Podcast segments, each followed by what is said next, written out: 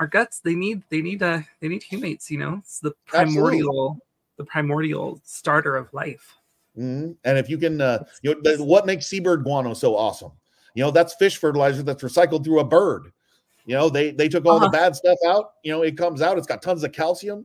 the heavy metals are reduced by a ton. You know, uh, I mean, uh, that's you know, I, I love seabird guano when it's collected responsibly. Yeah, yeah, I like seabird guano. I use it too. You know, uh, same with guanos. But the, the problem with guanos, just like a lot of humate products, is the fact that you know guanos are a mined product, so they have to do some destruction to get that.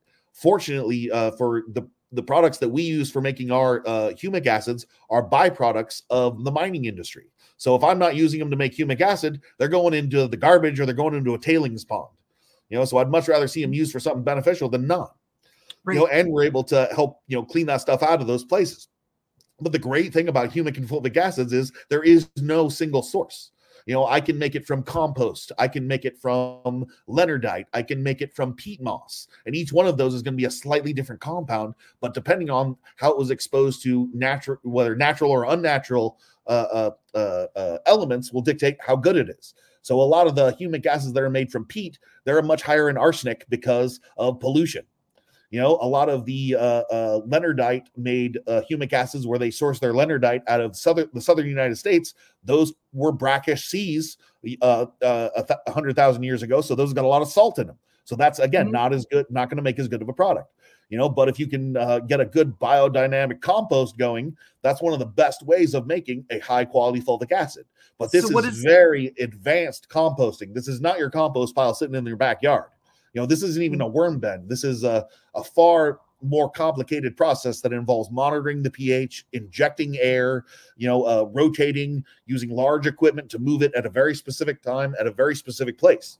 And uh, uh, you know, we manufacture, we make uh, uh, humic and fulvic acids out of all of these processes. It's just some of them we rely more on for different a- different applications and different uh, products. Most of our current products are made from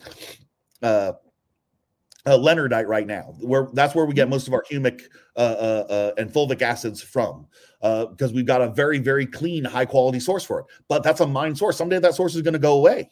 You know, so we've got to stay on top of it. We got to either switch our source and be able to make as high quality a product, or we got to find a new way of getting there. You know, so we're already prepared with those before it happens. You know, so if one becomes inefficient or we can't do it because of cost effectiveness, we've got a backup right here to produce the same product. You know, uh, the the, a lot of the, the products problems when you're manufacturing organic stuff is, is you have to rely on wherever it comes from. And just because this mine produced 070 for the last 10 years, you know, you just got to the bottom of it, it's not going to be the same every batch. You know, you're talking about organic stuff. how could it be? You know, how could yes, that alfalfa meal be the same NPK this time as it was grown last year as it was the year before? It's going to be close to the same, but it's going to be a little different. You know, that's why it's so important to where if you're on a large scale, you need to check your own stuff. You need to, mm-hmm. you know, if you're growing organically in Oregon, you need to check the heavy metals on your inputs. You know, you need to yep. talk to your soil manufacturers. You need to talk to your fertilizer reps. You need to make sure that stuff's not going to, you know, there's no point in growing something if you're going to test hot for heavy metals. It's just a right. waste. Don't even start. You know, you'd be better off using chemicals, you know, and producing an inferior product that you can actually sell. You know, you got to sell it for a lot less and you're competing a lot more, but it's still better than nothing. You know and that's what you're going to get if you're growing product uh, uh, irresponsibly using you know uh, uh, crappy organic inputs or polluted inputs. You know this is mm-hmm. why the cannabis industry has a lot of problem using certain fish fertilizers. You know but it's weird because there's a lot of good ones too. It depends on how old that fish is and how long it's been in the ocean. So if you're going to a, a, a fish byproduct from let's say tuna or halibut those are in the ocean for years and years and years so those are going to accumulate a lot of heavy metals same with crab same with lobster but if you go with shrimp now, those got a much shorter life. If you go with a lingcod or sardines, you know, these are little fish that are in the ocean much, much shorter times. And because of that, they're going to accumulate less heavy metals. It's going to produce a cleaner product, and you can still use that stuff. There's still good seaweeds out there that you can use, just not every one on the market. You know, like uh, there's actually the the one I've been using recently that uh, I know uh, will work in Oregon under our heavy metals is the one from Fox Farm. Uh, I think it's called. It's got a silly name like Kelp You, Kelp Me, or something like that but uh, when you have it tested for heavy metals, it's uh, not they're below the threshold.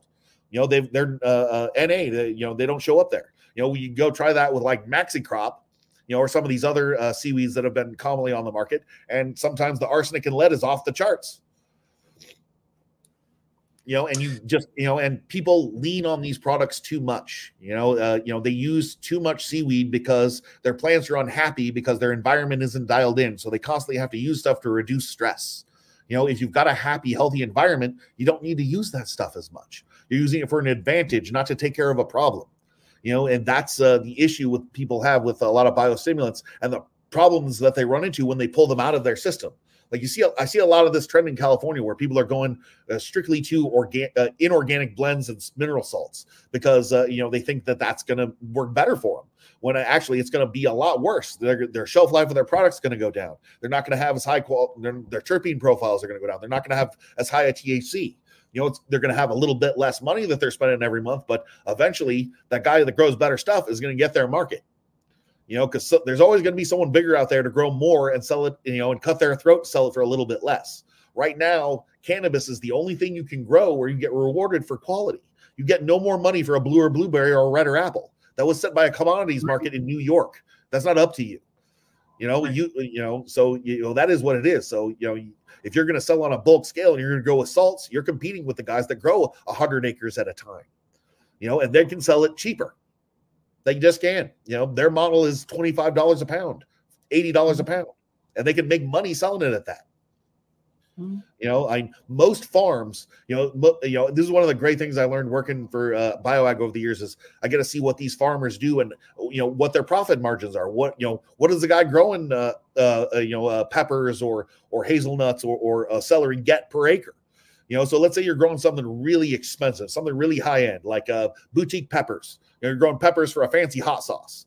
You know, if you you're doing the most top end, high end stuff out there, you know, it's costing you about 12 grand to 15 grand to get everything set up and harvested for the year per acre. You know, out of that, your profit is about 25, maybe 1500 bucks. You know, that's a, you know, and that's a great profit margin for uh for the ag for agriculture. You know, spending 15 grand to make two,